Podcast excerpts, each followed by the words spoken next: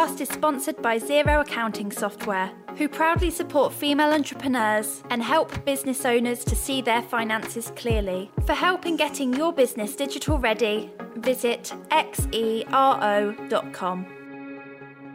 Hello everybody and welcome back to the She Can She Did podcast, aka the podcast in which I, Fiona Grayson, sit down with female founders in their teens, 20s and 30s and ask them to open up to me about the honest realities that they've had to face both in front of and behind the scenes, the good, the bad and the more often than not challenging beyond belief to get to where they are with their businesses today, with the overarching aim of providing support to current female founders who can take comfort in the knowledge that they're not the only ones facing setbacks with their businesses, but also to encourage aspiring business owners that if she can, you can too, but only if you're willing to grit your teeth and work damn hard. In this week's episode, I travelled to Flitwick in Bedfordshire to sit down with the wonderfully welcoming Eloise Franks in her stunning home, co-founder of The Big London Bake, and as of the week before Christmas last year, now The Big Birmingham Bake too. The interactive bake-off for all ages that sees groups of up to 10 compete head-to-head in a kitted-out marquee a la The Great British Bake Off, with one being crowned star baker once the 90 minutes are up. Having been voted South London's best experience with regular 5-star reviews on everything from Time Out to TripAdvisor, and more recently Eloise being listed as a finalist in NatWest's Every Woman Awards. Truth be told, I'd had my eye on the Big London Bake for a good few months and had Eloise on my target list to interview one day because of that. So when an email popped through from her last October introducing herself, I counted my lucky stars and got this chat booked in right away. From the company bake-off that sparked the idea in the first place and how Eloise, along with her former colleague turned co-founder Adam, went about getting the idea off the ground in the 6 months that followed, what the early days of the business looked like 2.5 years ago with regular trips to IKEA, and how they managed to get the likes of AEG to sponsor all of the appliances later down the line, to why running this business has meant that Eloise once spent a Valentine's Day filling up huge tanks of diesel at the petrol station with one of the girls on her team. A story which I personally loved because it only highlights yet again that this running a business malarkey isn't half as glamorous as it can seem from the outside at times. I remember receiving so many excited DMs from some of you when I announced that Eloise would be speaking at the Midweek Jingle in December last year, and after sitting down with her and hearing her story in full, I now wholeheartedly understand why. As always, I really hope you enjoy listening to the chat. I feel like I've never had a reaction, like when I said that you were speaking, so many of the women that had cake businesses messaged fangirling over you. Like actually fangirling. Oh, I've never had it. That's lovely to hear. I've never really had that when I've said a speaker was speaking. So I would really interested to know, in your own words, what your business is all about, and we will go from there because I love your story and I'm excited about this story. Oh, thank you. The Big London Bake is where it sort of started. So the Big London Bake is the UK's first and only live baking competition, and it's quickly now evolved sort of we're 2.5 years in, and we've just launched Birmingham, so we have the Big Birmingham Bake, so we're now the Big Bakes. I did notice, I went to tag you earlier on Instagram and I was like, oh, it's that anymore. Yeah. When you look on your Instagram page, website, it's literally, it couldn't be more Great British Bake Off. I love it. So I'm guessing that's where the idea came from? A little bit, yeah. I think over time it's kind of the concept developed, but it started off in that we were all sort of had a love of baking, and we were doing a staff bake-off in the office, so we got really into it, and we all got really competitive with one another. We did it all around Halloween, so we all themed it, and then we kind of did that between us. So it was then my business partner and I, who, because we used to work together, so we still work together, but thankfully we've just actually left our full-time roles now, so he actually got really hung up on the idea, and we were looking for a sort of staff night out, and we realised that, you know, you could go and do a cooking class, but it was really serious and they were quite pricey, and we were just like, with all the different immersive events that you can do at the moment, and we thought there was a real gap for it, and it just kind of played, and then we kind of thought, let's give this a go and let's see if this could be something, and that's where it all kind of started. So we wanted to kind of set it up. We thought it's great if we do it in a tent, you know, let's do it as a summer pop-up, thinking it might just be popular for like a nice kind of summer activity to do. So that's where the concept evolved, but then we started coming up with all of our our own recipes. We decided we wanted to change the theme every month. To make it actually work in terms of a business, we needed to run multiple sessions. So that means that we had to put a time limit on it. So we decided it was going to be 90 minutes so that we could run multiple sessions a day, including all the turnovers. So then we had to figure out how you actually condense a recipe to be done in that 90 minutes. So that's where we came up with kind of pre-weighing everything, step-by-step instructions. So we actually need it to run really smoothly. Yeah. So from sort of an event side, the logistics are really important. So that's where the kind of concept kept evolving. So I think the initial look and feel looks a bit sort of GBBO, but actually the whole kind of concept now is our own and is unique to us, which is really great. This is what I love though about an idea, when you have that kind of light bulb moment, and you, especially when you share it with someone and the brainstorming starts, it snowballs so quickly. So how long did that period of time take? Because that is quite a few steps to kind of whittle it down to what you do now. Yeah, definitely. So I think it all really did start with just kind of this idea that we thought, you know what, this is really cool. Let's see if this could be something. But for me, I wanted to make sure that it was going to kind of work if I was going to take that leap in sort of launching a business. So we had the idea. We then basically decided to start developing it, coming up with a business plan, looking into it, testing recipes, finding out how much it was going to cost, you know, work out everything, how we'd promote it. And that probably took about 6 months. So, you know, like that was us in our spare time, evenings. So you're full-time, what, PR and marketing? Yeah, so background was PR and events manager at sort of British Airways, his parent company. So I had a background in kind of PR and events, and then my business partner, he was head of marketing there, so we worked together. I mean, and that's a pretty powerful combo. Yeah. I mean, none of us from a finance background, but both marketing, but you know, you can learn that. So that's what we spent a lot of time doing, was kind of researching in the evenings. You know, we'd go to a pub after work and we'd just kind of set up camp and look into all things, work back schedules galore in terms of everything you have to do from opening a business and registrations, permissions, business plans, marketing, launch. So we did about 6 months of kind of planning it all. And then you were really taking it seriously. Do you know what I mean? Yeah. It wasn't just like we're having a bit of fun, let's just daydream. Yeah, I think the kind of idea was fun, but then I wanted to approach it from a business side if I was going to kind of take this risk. I think for me it was, we needed a lot of initial investment to put in, so we got a startup loan. So that's what we put in, some money ourselves, but I didn't have anything, I had to borrow this from my mum.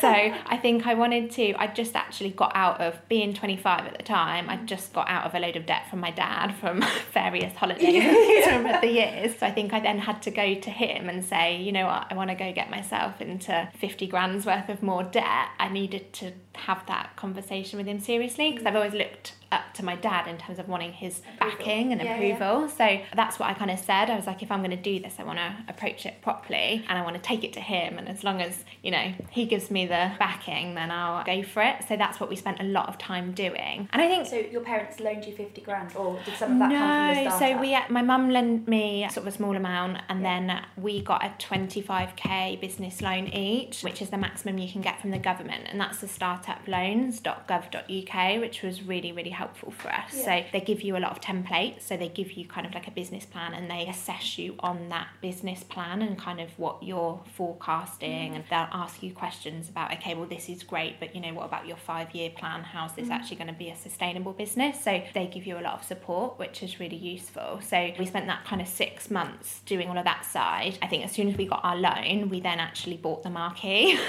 and it was all kind of go from there. So we needed it to work, because we just spent a hell of a lot of money on buying a marquee. It's actually cheaper than renting it, which is interesting.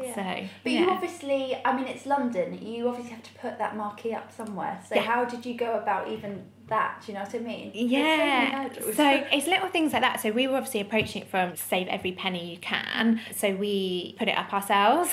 We thought, you know, this is a big tent, how hard can it be? Turns out it's very hard, and I didn't actually spend too long doing that. I'm not kidding. I remember being at a party when I was in about year 9, so what, I was about 14, and we were on a trampoline. It was a boy in my class's summer party, we were all on his big trampoline, and there was a marquee that had been put up, and it was so windy that day, and there was about 15 of us all on this big trampoline, and this marquee like lifted off the ground and like came to us, and we all had to jump out of the way. Don't mess around with those marquees. Don't worry, I'll just drill to the ground, and 2.5 years later it's okay.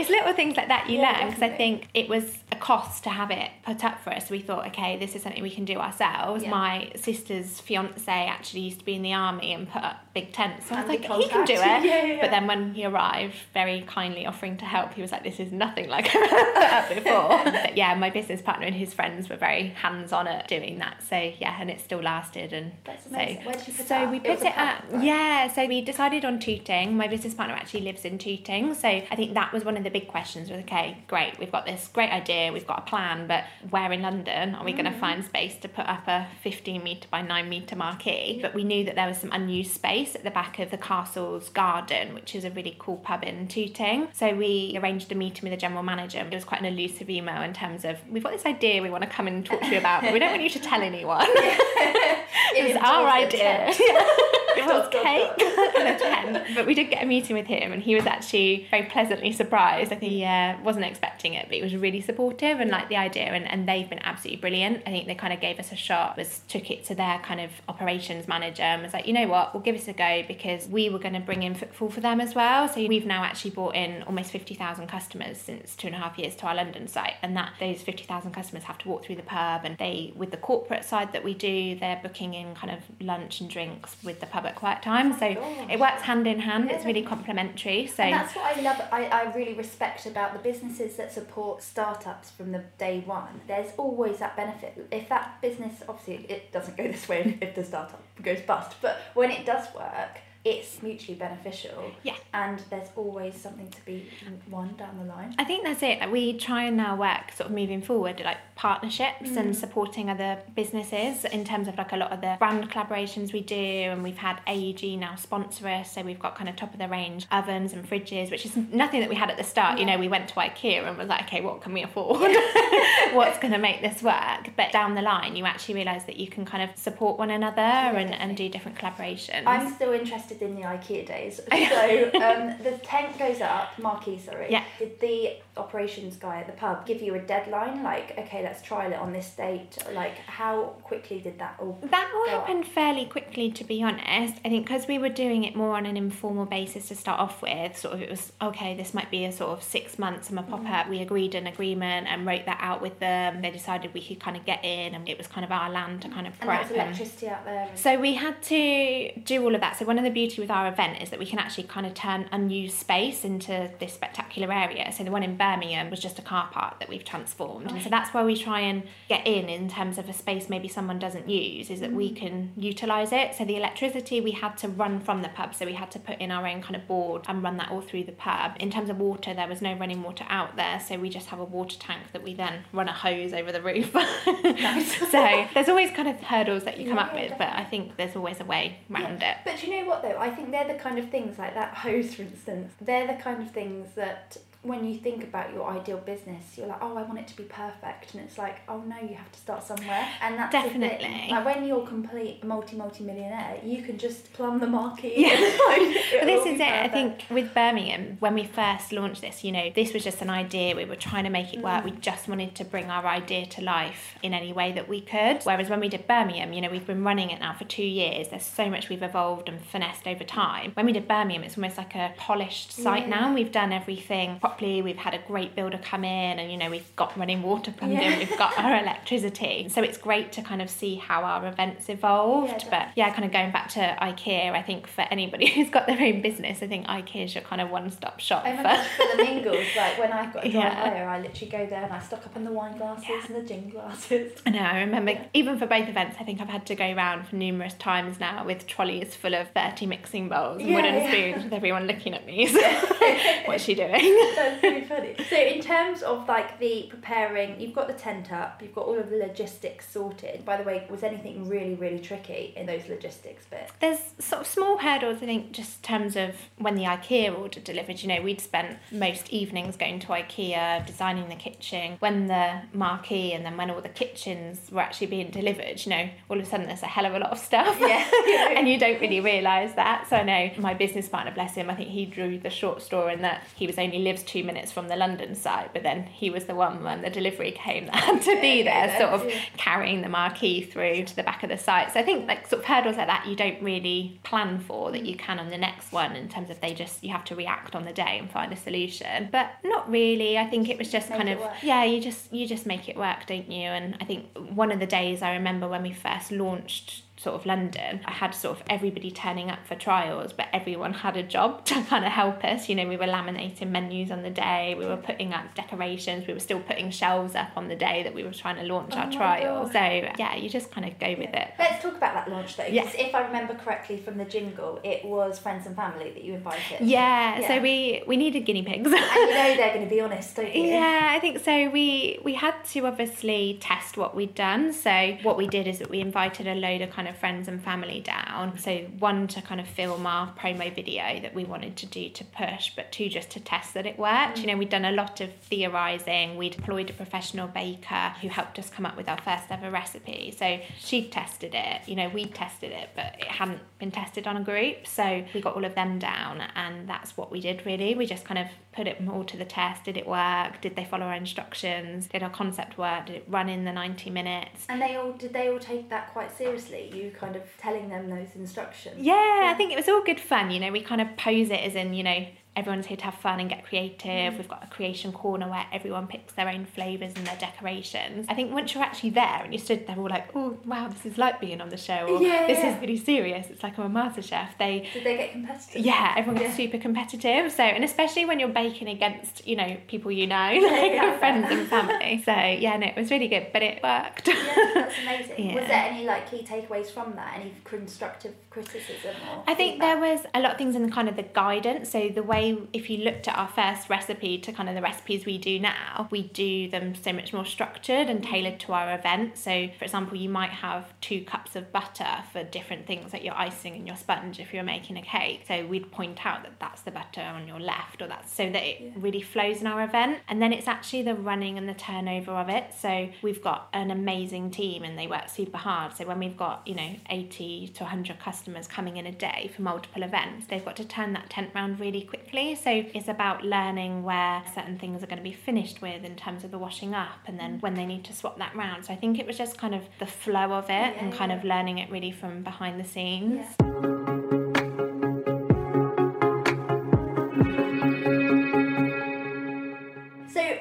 Practice from with family and friends. When do you go live to the public, and how did you get the word out there? I remember you saying, like, in terms of the press, it was really like, obviously it's going to be picked up. Well, it's such a good idea. Yeah, so we launched it in May, so we did a couple of weekends of trials with friends and did our video, and then we wrote sort of a real kind of PR plan and marketing plan. Bear in mind it was just myself and Adam, my business partner, so we kind of wrote a hit list of like our dream publications we'd want to be seen in. BuzzFeed, Time Out, Evening Standard, being based in London, and then we wrote up all of the contacts there, and then we wrote our own press release, we had the video, we had the b-roll, and it was just, I guess, the old-fashioned way of pitching in, where we sent out this press release to a load of journalists that we'd got contacts to, and then we just started ringing them up where we could find numbers, and then we managed to get the Evening Standard down, and they came down and loved it and did kind of a full-page spread in there, and I think from there it was really kind of organic word of mouth. So I mean, it's London target audience. Yeah, exactly. Age group. Yeah, so it started off a little bit quiet, you know, like the first couple of weekends, and then in about a month, I think stuff started picking up, and then we got our video on Time Out. You don't always realise, you know, no one tells you your video is kind of going on there. You kind of send it into them, you ring them up, and then, you know, then 1 minute later, you're like, oh my gosh, the video's on Time Out. So, yeah. And I guess in terms of reacting to that, I guess the speed that the word was getting out there. Was it quite a shock to the system, or do you think you were like ready for it? We were ready. It did kind of build over time. It built quite quickly. I say we launched in May, and about June, July time we started getting kind of full sessions at the weekends, but we were able to manage it. We had enough staff on, and then over time you just we had to keep hiring more staff. And were you at all of them? Yeah, at the very beginning we were. So at the very beginning we had one full-time baker, and then after about 3 months we took on another sort of part-time baker to help out. We had one full-time assistant, and then we had a couple of part-times, and then it would be myself and Adam, so I'd be there washing up. Also my boyfriend James would help out, he would come down, we had friends coming down to help us. So yeah, it was a lot, and that way I think you really get to know your business, you know, like we both know exactly how it runs and how it should run, the daily challenges that they face as well, so anything that we could implement to make their life easier. Yeah. So you just said there that there was full-time staff straight away, so was that all covered in the loan? Yeah, so we kind of forecasted to basically run sort of a month, being able to kind of pay people, and then we hope that we'd start getting a little bit of income coming in to kind of turn that over. We didn't pay ourselves, we didn't take a salary basically until we've kind of come on to work for the business, so that's one reason we wanted to keep our full-time role. So as much as that was really, really challenging and hard, especially when the business picked up, it did enable us to keep all of the money in the business. Yeah. So we were always had the idea if we just wanted this to run, then if it started making money, we then wanted to open up another one, so we needed to save all of that up. Yeah. That's amazing. I'm really interested in how you approached managing that team in the early days and like getting them to share the vision and like what it was like in those, I say like early days like it was years ago, it was like 2 years ago, but generally it's come so far and it's just so amazing. Did you have experience managing a team prior to this? Yeah, I think Adam was the head of marketing at International Airlines Group, so he sort of managed a team there. I was a member of his team. Then myself, I mean this is back to my hospitality days, but I worked at Pizza Hut for 7 years throughout kind of school and uni, and I was a manager there, so I learned that kind of hospitality side and on your feet, and that's very much where the assistants and the bakers are. It's kind of a hospitality role in terms of front of house, customer service, washing up, being on your feet. If you were to book onto something like that, you would want the staff to look like they're enjoying themselves. Exactly, like good people pleasers. Because it's all about the event and it's about the experience. We had a real kind of, you know, we knew the person that we wanted. It's that person that gives you a big smile when you come and say hello, and you know, it's those people that are willing to kind of act on their feet and use initiative. So we've just put out job adverts on Indeed. We kind of wrote up a job summary. We had experience obviously writing criteria and job descriptions, so that's what we did, and then we did sort of series of telephone interviews to screen people, and then we'd invite them down. Did you have many applications? At the start we didn't, not for bakers. We had a lot I think for assistants because it's sort of that hospitality job, but in terms of finding a professional pastry chef, it's kind of also a home economics role in that, you know, a lot of pastry chefs are actually used to being in a kitchen, maybe not interacting with people, whereas we wanted somebody who was going to host a tent of people. Be the proper Mary Berry. Exactly, yeah, we wanted them to have personality as well, so I think that was quite hard to find, but then we did get a couple of applications, and when we found the right people, we knew they were the right people. That's so amazing. How long were you juggling the Big London Bake with your full-time job? So it was about a year and a half, and then I think that was something that became a real challenge to me personally, was that it got to a point basically where I couldn't cope anymore. What were your hours like then? For example, so I moved into this house sort of 2 years ago, so I moved away from London. Thank you. Yeah, I'm very happy here, but I kind of moved from sort of renting, doing the kind of London thing, and then decided I was going to move in here, so I then had a sort of commute, and anything from an hour to 2 hour commute to Heathrow, sort of there and back every day, but then sometimes I would then be driving from Heathrow to Tooting, which is 2 hours from here as well. So I guess I'd leave my house at 8 in the morning, you know, work till about 5 o'clock at Heathrow, and then I'd go to Tooting, and then I'd get home at sort of 10 o'clock, and then I'd be doing emails, and then a lot of weekends I'd be working or going to Tooting, and it just is all encompassing. So, you know, social life struggles, I think, and just the strain on you and like yourself. Exhausting. Yeah, and I think it got to a stage where then all of a sudden the business was doing really well, and we had all these ideas and things we wanted to do, and there's only so much you can actually do when you're working. Although we had the support, I think that's one good thing about having a business partner, is that you can share that load with somebody. We made a decision that one, we were going to take the business forward, one of us needed to be on it full time so that we could really start looking for that next site and perfecting all of what we've got so that we can replicate it somewhere else. And then two, just a bit of taking control back of my life and you know, making sure giving myself that balance. So we made a decision that I was going to kind of leave and that I'd transition into going full time, so I dropped down to part time at my role and did kind of 2 days a week from home, and then I was able to do other things on the business, and then I went full time in April last year.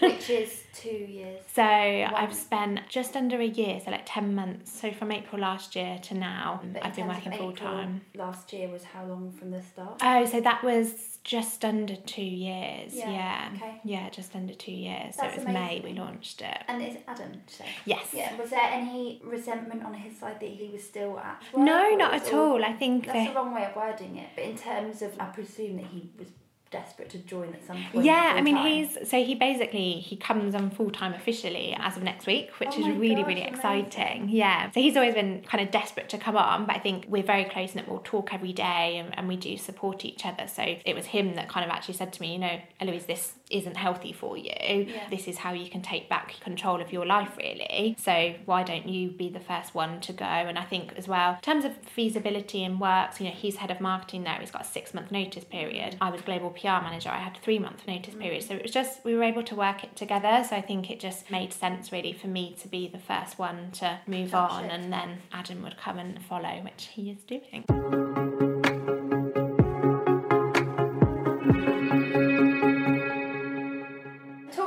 About the process and how you went about scaling it, because it's clear that from the outset this wasn't just like a hobby, and that there was like that intent that you're going to replicate it in other locations, which you have done recently in Birmingham. So how quickly, I suppose, did Birmingham come about in terms of like, okay, let's go for it? I think so. It's so easy to get comfortable, isn't it? It's so easy to kind of think, oh, this is working and we're smashing it and rah, rah, rah, and then not actually take it to the next step. Yeah, level. I think, so when we decided that I was going to come full time, so basically I handed in my notice August 2018, and then I worked about 6 months of being part time, and then it was, April 2019 I came on. So around that August time we set the goal, you know, if I'm going on full time, my priority is going to be finding a new site and getting us ready to open up one. So I basically just started having all these conversations with almost hundreds of different kind of potential venues. We write a hit list of where we wanted to be. Where else was on the card? So we would like another London one, I think. Big cities, kind of Manchester or Liverpool, Bristol, Brighton, anywhere, like hen parties are really popular at the weekends, so anywhere, you know, kind of destination that people would want to go. But you have to, it's like anything, you know, when you're searching for something, and especially when we're still a small business, we're not wanting an average lease deal, we want a bit of land that no one uses that we can kind of turn into something great. You need to prepare yourself for a lot of no's as well. So I think I literally was searching for a London venue the other day for the mingle because I wanted to mix it up, and I inquired about, I had this email through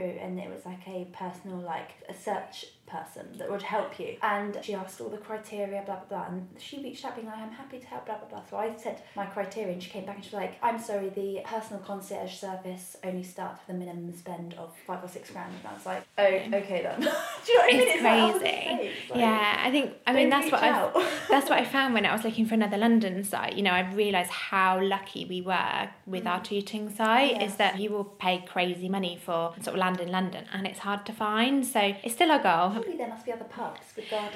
Well, this is it, but I think it's a lot of gardens, they use them.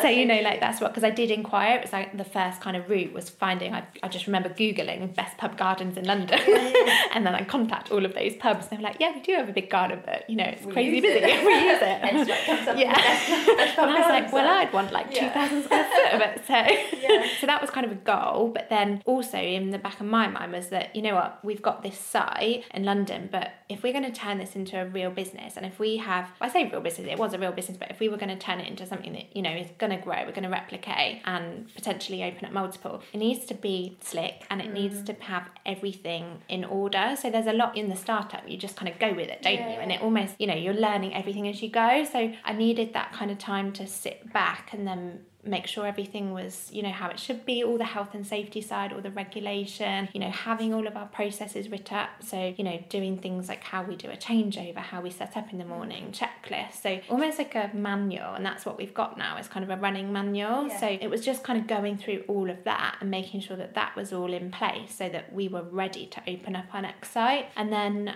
I think Birmingham was on the cards in terms of feasibility, because there's still the two of us running it, and you know, we don't want to be too far away that we then lose control. So Birmingham, I mean, where I am now, you know, I get to London in an hour and a half, I can get to Birmingham in an hour and a half, so you can do that there and back in a day, and there's a fast train from London so that Adam could go up to Birmingham, so it kind of worked. I also knew that it's the second biggest city in the UK, it's also got a great kind of like nightlife culture that's really growing, and speaking to friends, because I actually used to work around there, it was just a kind of natural place for us to go. So I started doing kind of recce's there, and then sort of heard that Digbeth and the Custard Factory was a really cool area area. So that's where my Birmingham mingle was. Amazing. Yeah. Oh, I wasn't at the Custard Factory, I was on opposite, but it's all part of Digbeth. Yeah. So that's brilliant. Yeah, so we're there at the Custard Factory. So we've leased an old car park from them. So yeah, and I just kind of heard that was a really good area, contacted them, and then yeah, we found the site, and it was all kind of going from there. It's the boring guys. Yes, it is. I saw that and I was like, oh, that must be like a good location. You don't know it though, I think. Yeah, but you turn onto that road and you're like, where am I? Yeah. And then it's like, oh no, this is cool. Yeah. You just kind of walk and like, this is starting to look a little bit dodgy now. Yeah. But it's such a cool place. It's really thriving, and there's a lot of really complementary businesses, which is important to us. So there's Digbeth Dining Club, which is really cool, and they have lots of kind of like pop-up street food, and it's good. We like it. We really love being there. This podcast is sponsored by Xero Accounting Software, who proudly support female entrepreneurs and help business owners to see their finances clearly. For help in getting your business digital ready, visit xero.com.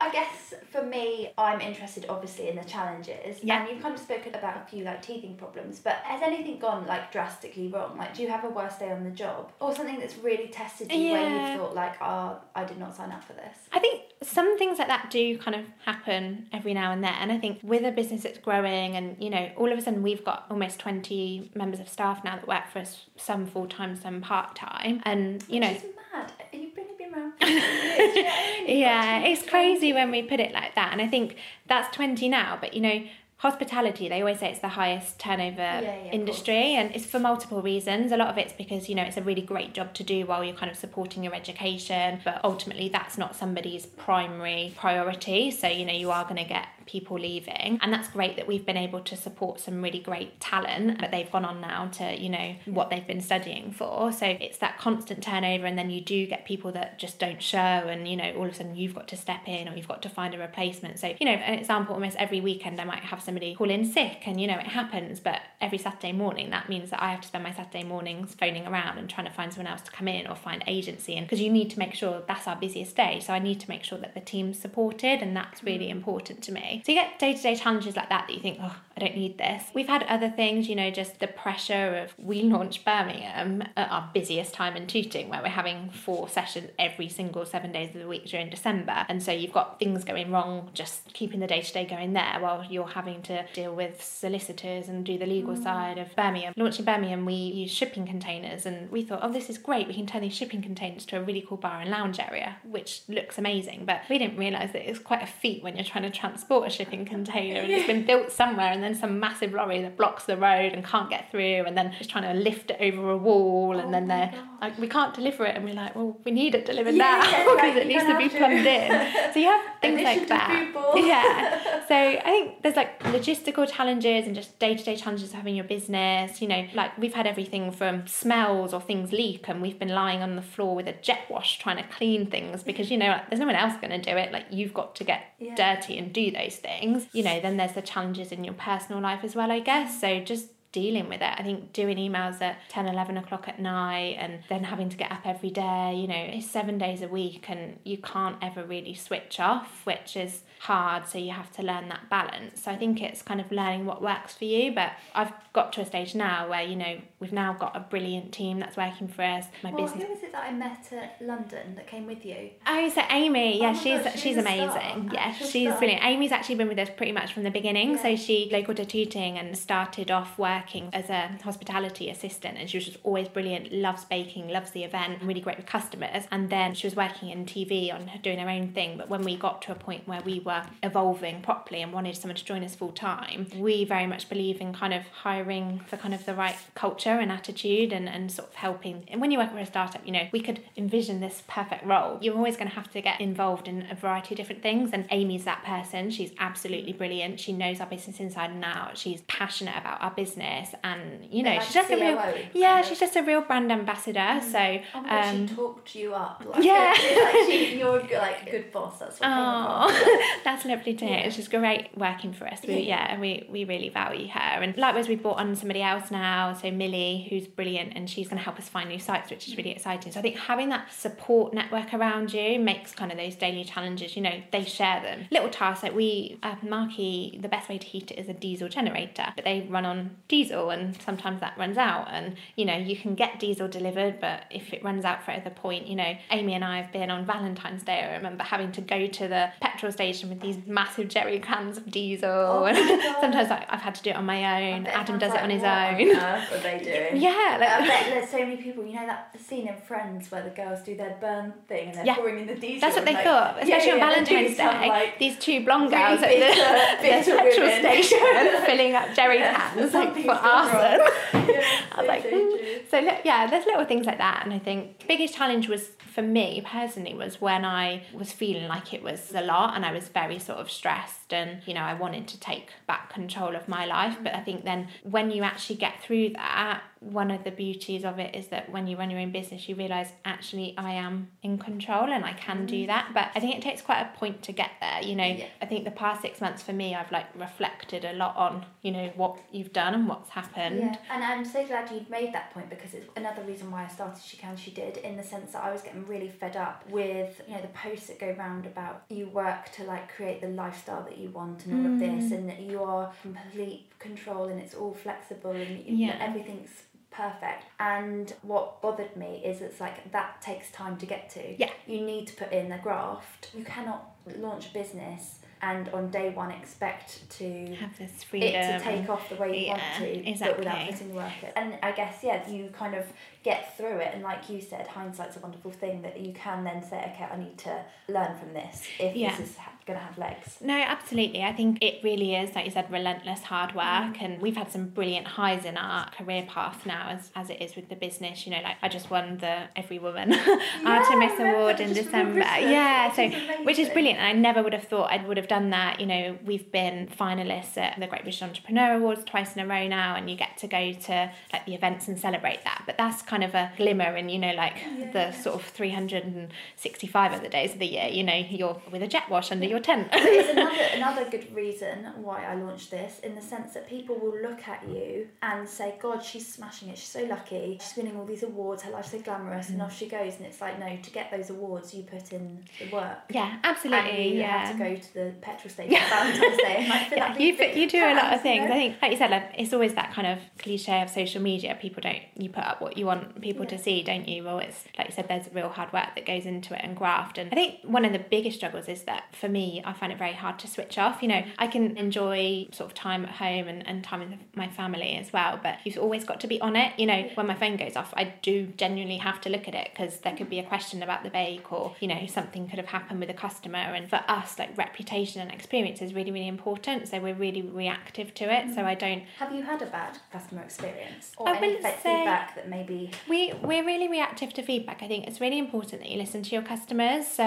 we're really lucky in that we have had a lot of 5-star reviews. We're sort of 85% 5-star reviews. Which is amazing, given how many people, 50,000 people in a tent. Yeah. Like, that's mad, isn't it? Yeah. 85% of them are 5-star. Yeah, that's so it's good. It's brilliant. But then it's something we're really hot on, because we obviously from PR know how important reputation is, and ultimately what we've created is an experience. So making sure you've got the right team in place, you know, that they feel supported as well, and they enjoy their workplace, so that they deliver that 5-star experience is really important. So you can't neglect it. You know, you've got to have constant communication with your staff, you've got to put things in place for them. So we do 2 fully funded sort of staff nights out a year to kind of keep that up as well. I think I'm going off tangent now. No.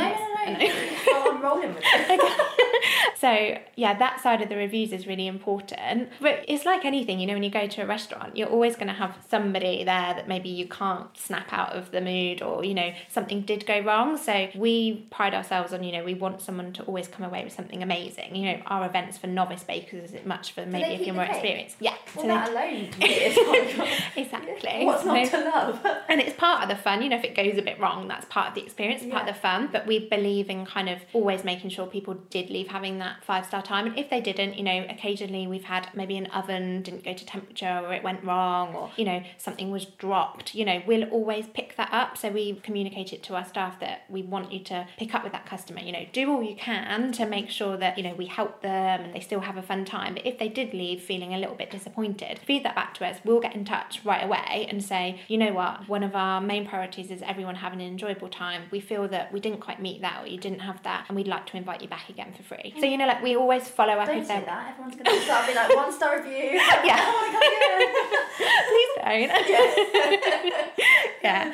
No, but I think that's kind of like the rare instance. Yeah. But, you know, like anything, you are going to have those days. But I think just that following up with customers and, you know, showing that you care as a business, because we do, you know, we are still a small business and it's something that is really valuable to us. It's our customers that keep us going. So, you know, we do want to kind of follow up with that. I love that. I like at some of the challenges that crop up, or I guess queries that I'm often asked about, and I'm like, I haven't got a clue. So it's like something I'm always interested in asking women that do have a team is, how do you go about making sure that you all get along, but ultimately you're the boss? How do you manage that balance? I think it's just having that kind of right rapport with them. So I think there's that level of respect there. You know, there's Amy, for example, has always known that we're the owners of the business and we will always support all of our staff as much as we can. But ultimately, you know, it is our event and we have final decision, but collaboration is really, really important. And, you know, like for our bakers and our assistants, we have a monthly meeting with our senior assistants and our head bakers, because we want to review how the month's gone. We want to plan for the month ahead and just generally get their feedback. You know, they're the ones, as much as Adam and I are there on, you know, the first few months setting it all up, and we go down to the business sort of with their multiple days of the week, getting feedback from customers and staff and talking to them all the time. You know, just making sure that you can plan and get that collaboration and feedback so that everyone's in it together. Sort of when we develop the recipes, you know, it's a combined team effort, and it's really important that we kind of, you know, get everybody involved. But ultimately, you know,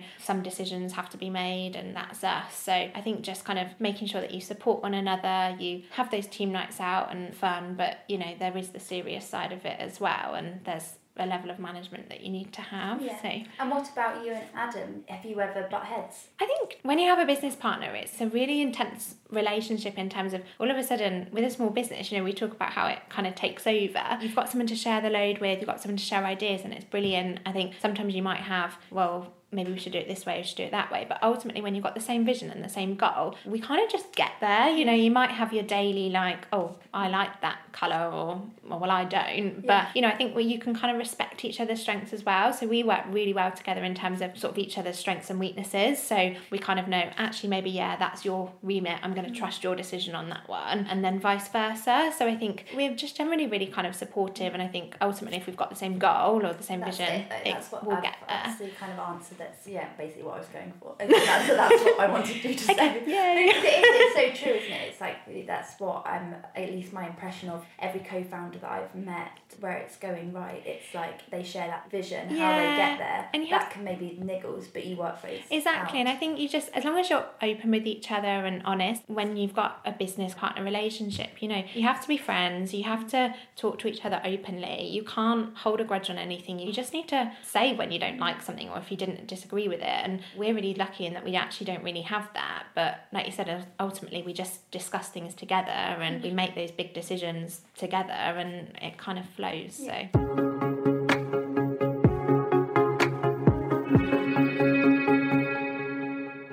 how, in terms of you as, I guess, not just the founder of this company, but I guess just you as a woman, like, what does downtime look like? How do you make sure you're so glamorous? You know what I mean? Like, how do you make sure? I don't feel it. Normally, I'm like, if you look closely, it's normally like cake or dog hair on me. Oh my God, not at all. You're so glam. What does looking after yourself like look like, I suppose? I think well-being, because I know it's like that whole well-being now, but for me, because like I mentioned earlier, I did have quite a tough time when it got to a point where the business was taking over, and my full-time job before was really high pressured. You know, sometimes I'd be overseas travel, and, you know, like, then it was coming back and keeping up with the business, and it did personally get to a stage where I was very, very stressed and tired, and felt like, you know, what do I do? Like, what's my next step? So I kind of wanted to take back control of my life, and I think prioritising what makes you happy is really important. So for me, for example, I like to have my mornings where I get up early and I go to CrossFit and I walk the dogs, and then it's like I've done that little bit and I have my little time to switch off and talk, and then the rest of the day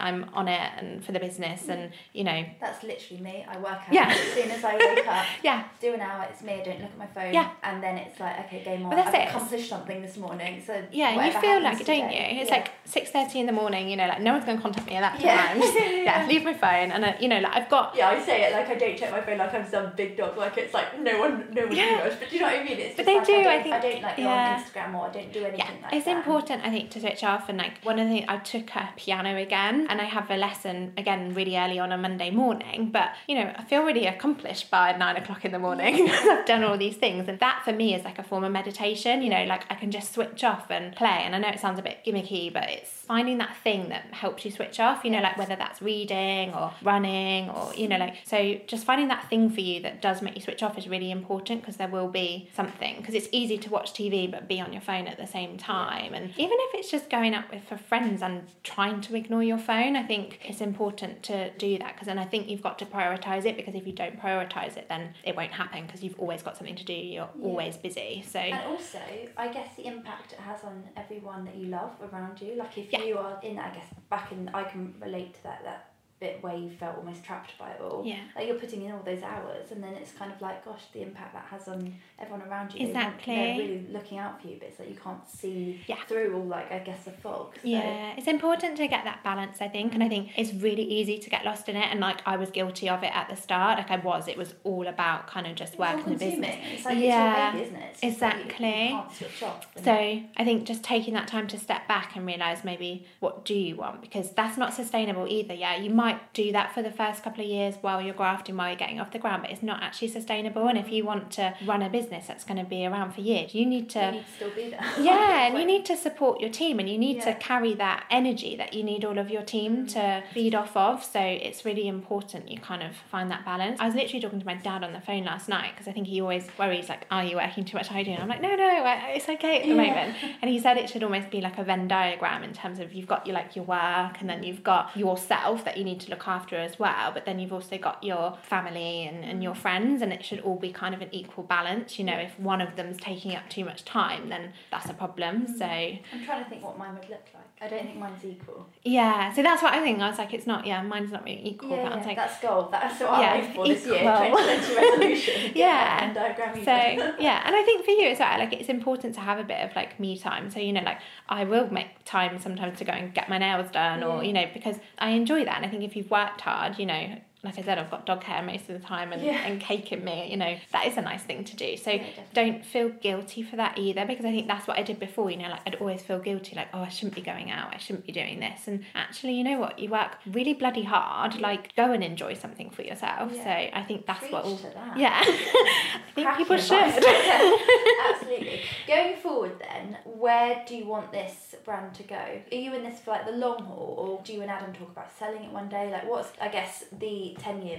vision? As I said, well, like when we started, it was an idea, took off, then it was like, right, this works. So, you know, we did sort of a 3-year plan in terms of we wanted to open up a site last year, which we did, and now for this year we want to open up another site. So we kind of want to be all the major cities in the UK, which is kind of our little goal for now. But we're actually sitting down, like we've got a strategy day next month, because we're like, we need to assess what our kind of 5 and 10-year plan is, because we don't know at the point whether, you know, do we sell it? Like, it'd be nice to think, yeah, I can sell this in 10 years and live a life. But then, you know what? Like you said, it's your baby as well. So we're not really sure in terms of what that 10-year goal is. But for now, I think we do want to have one in all of the major cities in the UK, because it works and it's really fun. It brings everyone together in terms of our event, something for everybody. You know, at the weekend, we have sort of 4 generations of family all baking together, which is a really inclusive way to do for corporates and team events. You know, we do gluten-free, we do vegan.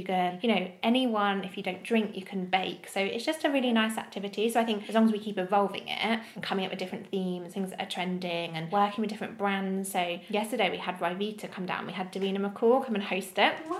Which is really cool. So we do, you know, like it's something that you can keep on. Stage where they probably approach you for that, right? Yeah, so they do, you know, like it's a really nice visual event. So it's, you can do so many different kind of events, and you can work with different brands. So as long as we keep evolving in that space, like there's no reason why it's not going to work. So I think being in all of the major cities and kind of keeping on evolving is what we want. And then, yeah, we'll kind of see about branching overseas, because, yeah, I think the Big Apple Bake sounds really nice, and I quite like if baking can take me to New York, like, honestly, that would be fun. I like, have it in my mind, I don't know what, when or what, but I'm like, no, she can, she just needs to take me to New York. Yes, you need to. It's so funny, isn't it? I always think that, like, people, London's just down the road, and people view London the way we all do New York, and Yeah, it's so funny. It's good. Yeah. No, you definitely should. It's because that's it. There's only, I think it's like 1 in 3 females sort of run their own business. So it's amazing that you've got this, that you can talk and support everybody. So you need to take it around the world.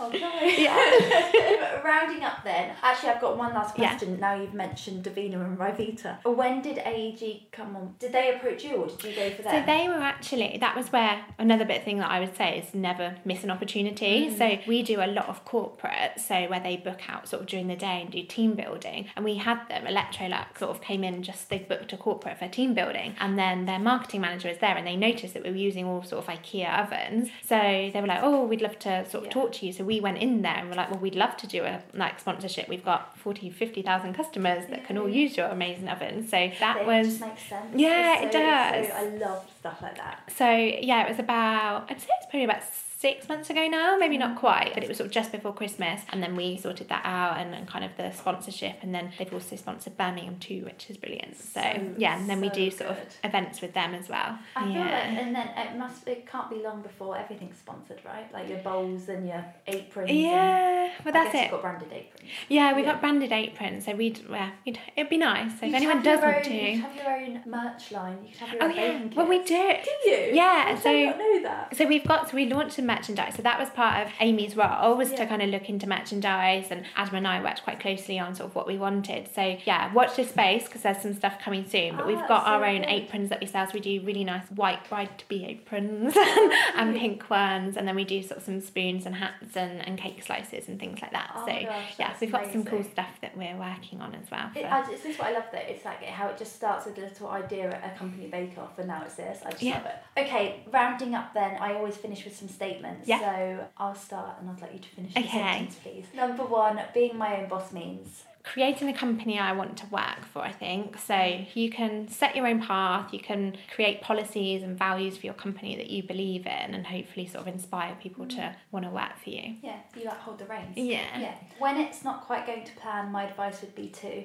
never give up. There'll be times when you run your own business that you really feel like giving up, and I think of the long-term goal, because once you've got through whatever this is, it's just going to be a little blip, you know, like there's going to be little blips that happen all of the time. So I think, yeah, always kind of think big and you'll get through. Absolutely. If I could describe myself as a businesswoman, I'd say that I am. I think I'm quite considerate in my approach, you know, like I'm someone that looks at all of the little details, and like that daily grind kind of keeps me going, you know. So I think I'm probably considerate, and I try and sort of support everybody that works for me. Love that. If I could go back to day 1 of my business, I tell myself you can do it.